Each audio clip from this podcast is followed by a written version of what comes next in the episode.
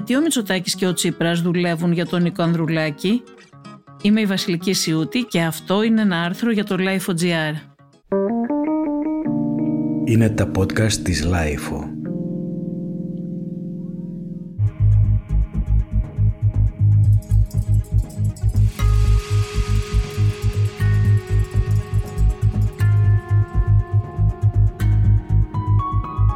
Την ώρα που στη σκηνή έχει εμφανιστεί ένας τρίτος απροσδόκητος μέχρι πρώτη παίκτης, έτοιμος να υποδεχθεί τους απογοητευμένους ψηφοφόρους από δεξιά και αριστερά, ο Πρωθυπουργός και ο αρχηγός της αξιωματικής αντιπολίτευσης κάνουν ό,τι μπορούν για να τον βοηθήσουν. Η παρουσία και των δύο το Σάββατο στη Βουλή ήταν μάλλον από τις χειρότερες εμφανίσεις τους. Επιθετικός λόγος, αλαζονία, ανούσιοι επιδεικτικοί διαξυφισμοί, λίγα επιχειρήματα και ακόμα λιγότερος διάλογος για την ουσία. Η συζήτηση για την κύρωση του κρατικού προϋπολογισμού του 2022 έγινε, όπως κάθε άλλο γεγονός, στη σκιά της πανδημίας και το ενδιαφέρον μονοπόλησε για άλλη μια φορά η μελέτη Τσιόδρα, όχι άδικα, αφού το Μέγαρο Μαξίμου δεν είχε δώσει επαρκείς εξηγήσεις, αφήνοντας το θέμα που δημιουργήθηκε να σέρνεται για μέρες.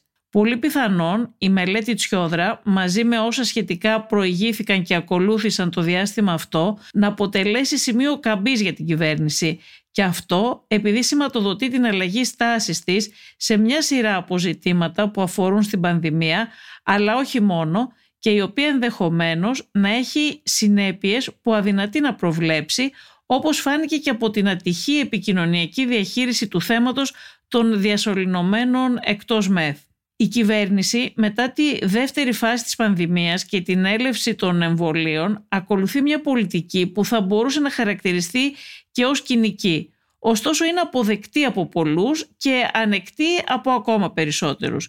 Η πολιτική αυτή λέει ότι η κυβέρνηση αύξησε τις μέθ όσο μπορούσε, ότι δεν είναι στις προθέσεις της να πάρει περιοριστικά μέτρα τύπου lockdown γιατί αυτά βλάπτουν την οικονομία και περιορίζουν τις ελευθερίες και οπότε η μόνη λύση είναι τα εμβόλια τα οποία προσφέρονται δωρεάν σε όλους. Κατά συνέπεια, σύμφωνα με την κυβερνητική αφήγηση, για τις απώλειες και την πίεση του ΕΣΥ ευθύνονται όσοι δεν εμβολιάζονται και όσοι δεν στηρίζουν τον εμβολιασμό ή ενθαρρύνουν τους λεγόμενους αντιεμβολιαστές. Με τη σημερινή πολιτική κάποιοι συμφωνούν και κάποιοι διαφωνούν. Οι δημοσκοπήσεις κατά την πρώτη περίοδο της πανδημίας, όταν η κυβέρνηση ακολουθούσε τη γραμμή της Χιόδρα, ο οποίος είχε οριστεί και εκπρόσωπος του Υπουργείου Υγείας για τον κορονοϊό, έδειχναν ότι η κυβερνητική διαχείριση τότε είχε την αποδοχή της απόλυτης πλειοψηφίας, αγγίζοντας ακόμα και ποσοστά κοντά στο 80%. Σήμερα η αποδοχή αυτή έχει υποχωρήσει σημαντικά. Ωστόσο πολλοί εξακολουθούν να συμφωνούν με την κυβέρνηση και μετά την αλλαγή πλεύσης ότι η οικονομία δεν πρέπει να κλείσει ούτε να υπάρξουν ξανά περιοριστικά μέτρα για όλους. Με τους ισχυρισμούς όμως ότι οι διασωληνωμένοι εκτός ΜΕΘ έχουν την ίδια θνησιμότητα με τους εντός, δεν μπορεί να συμφωνήσει κανένας είτε έχει γνώση των επιστημονικών μελέτων είτε όχι. Ο Πρωθυπουργός κέρδισε τις εκλογές παρουσιάζοντας τον εαυτό του ως εκφραστή ενός μετόπου λογικής, καταγγέλλοντας τις επικοινωνιακές τακτικές που έκαναν το μαύρο άσπρο και καταφέρνοντας έτσι να κερδίσει ψηφοφόρους που δεν ανήκαν απαραίτητα στη δεξιά ή την κεντροδεξιά. Οπότε η υιοθέτηση πρακτικών που ο ίδιος κατήγγειλε δεν μπορεί παρά να προκαλέσει δυσαρέσκεια στους ψηφοφόρους που δεν είναι οπαδοί.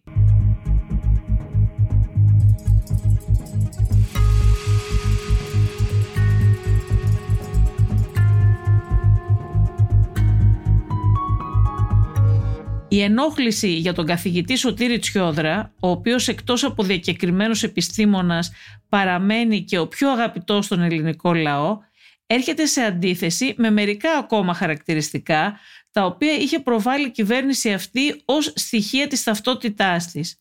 Τον σεβασμό και την ανάδειξη της αριστείας, την αποδοχή τεχνοκρατών και όσων κατέχουν την ειδική γνώση.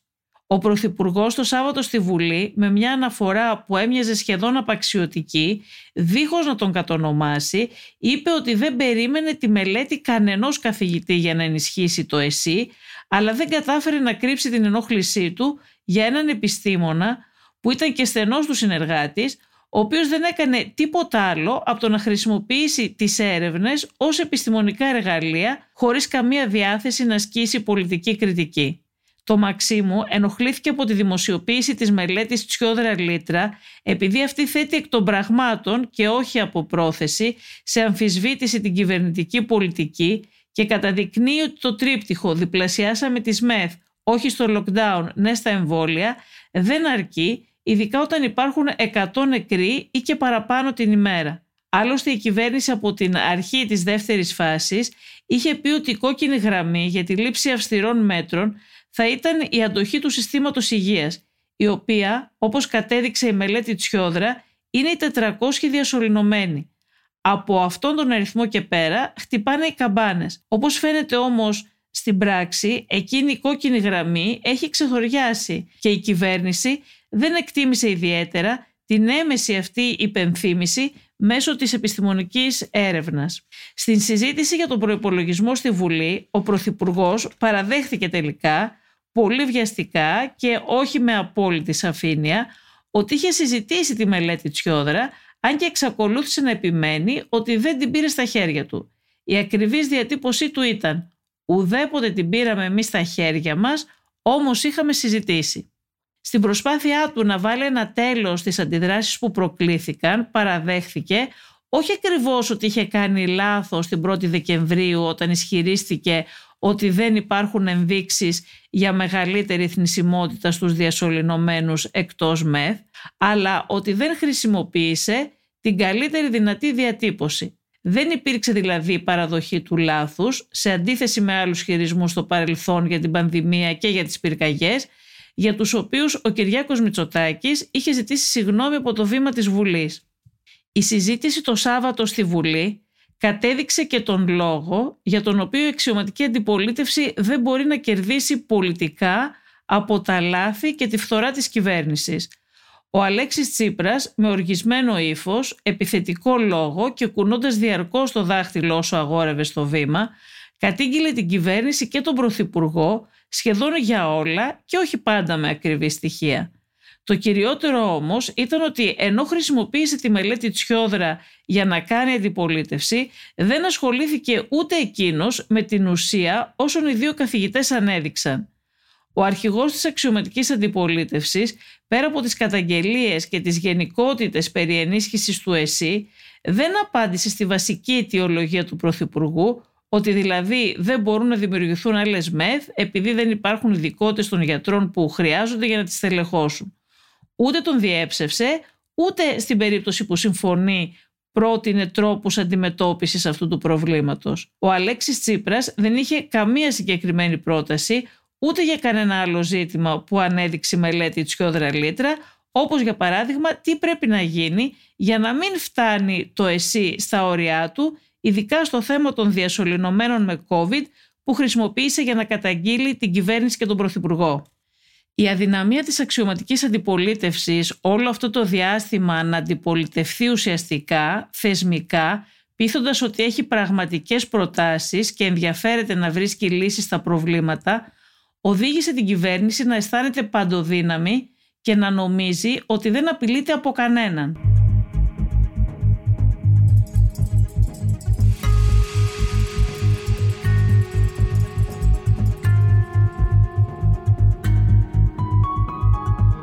Ο ΣΥΡΙΖΑ από την άλλη, όταν του ασκούν κριτική ότι δεν κάνει αντιπολίτευση, δεν κατανοεί ότι η κριτική αυτή αφορά στα ποιοτικά και πολιτικά χαρακτηριστικά της και αντιλαμβάνεται ότι απλώς πρέπει να ανεβάσει τα ντεσιμπέλ και να καταγγείλει με μεγαλύτερη ένταση. Έτσι αντί για καλύτερη αντιπολίτευση το αποτέλεσμα είναι περισσότερες κραυγές.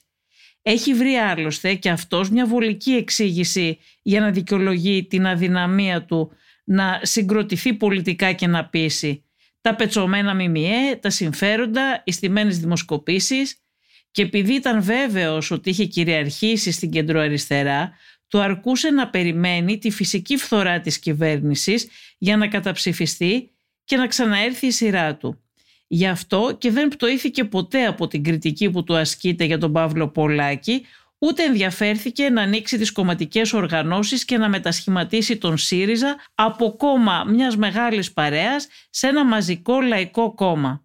Αντίστοιχα, ο Κυριάκος Μητσοτάκης, έχοντας απέναντί του τον ΣΥΡΙΖΑ ως μπαμπούλα για τους μετριοπαθείς και ντρόους, τους φιλελεύθερους και τους εξυγχρονιστές που τον είχαν ψηφίσει, ένιωθε ασφαλής ότι δεν θα φύγουν για να πάνε στο κόμμα του Τσίπρα και του Πολάκη, ό,τι και να έκανε.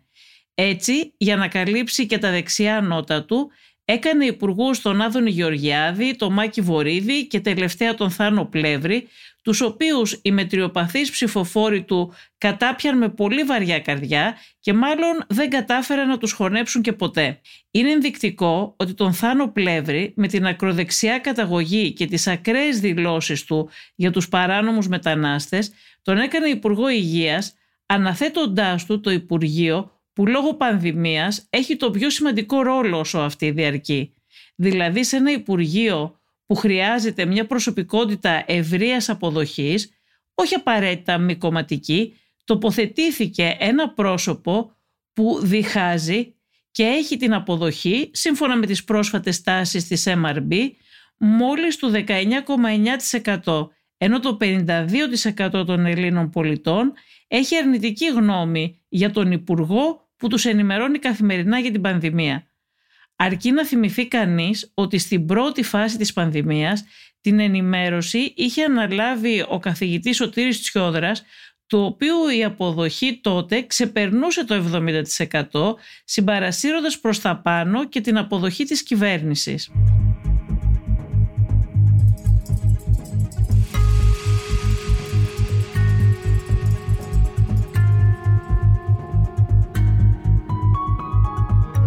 Την αίσθηση παντοδυναμίας των δύο επιτελείων ήρθε να διακόψει η απότομη και δυναμική άνοδος του Κινάλ Πασόκ, τουλάχιστον όπως αυτή καταγράφηκε από όλες τις δημοσκοπήσεις που διενεργήθηκαν αυτή την εβδομάδα.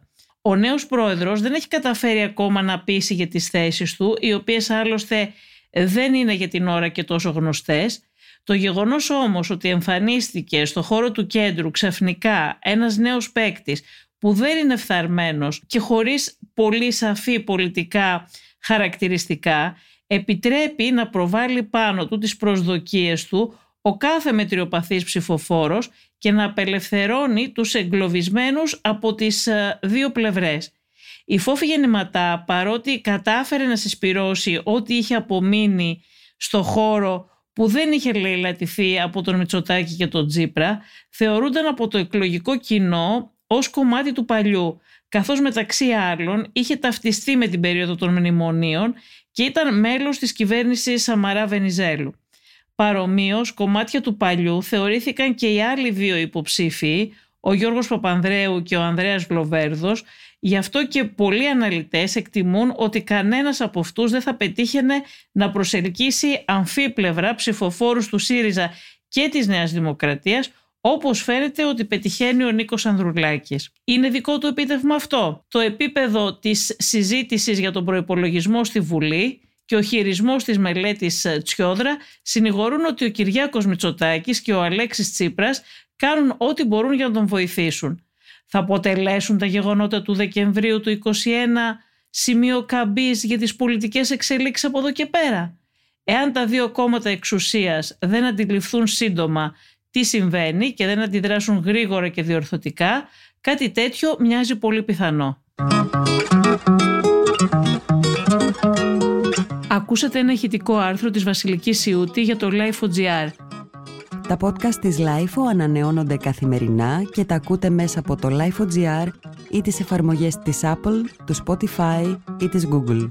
Κάντε subscribe πατώντας πάνω στα αντίστοιχα εικονίδια για να μην χάνετε κανένα επεισόδιο. Είναι τα podcast της LiFO.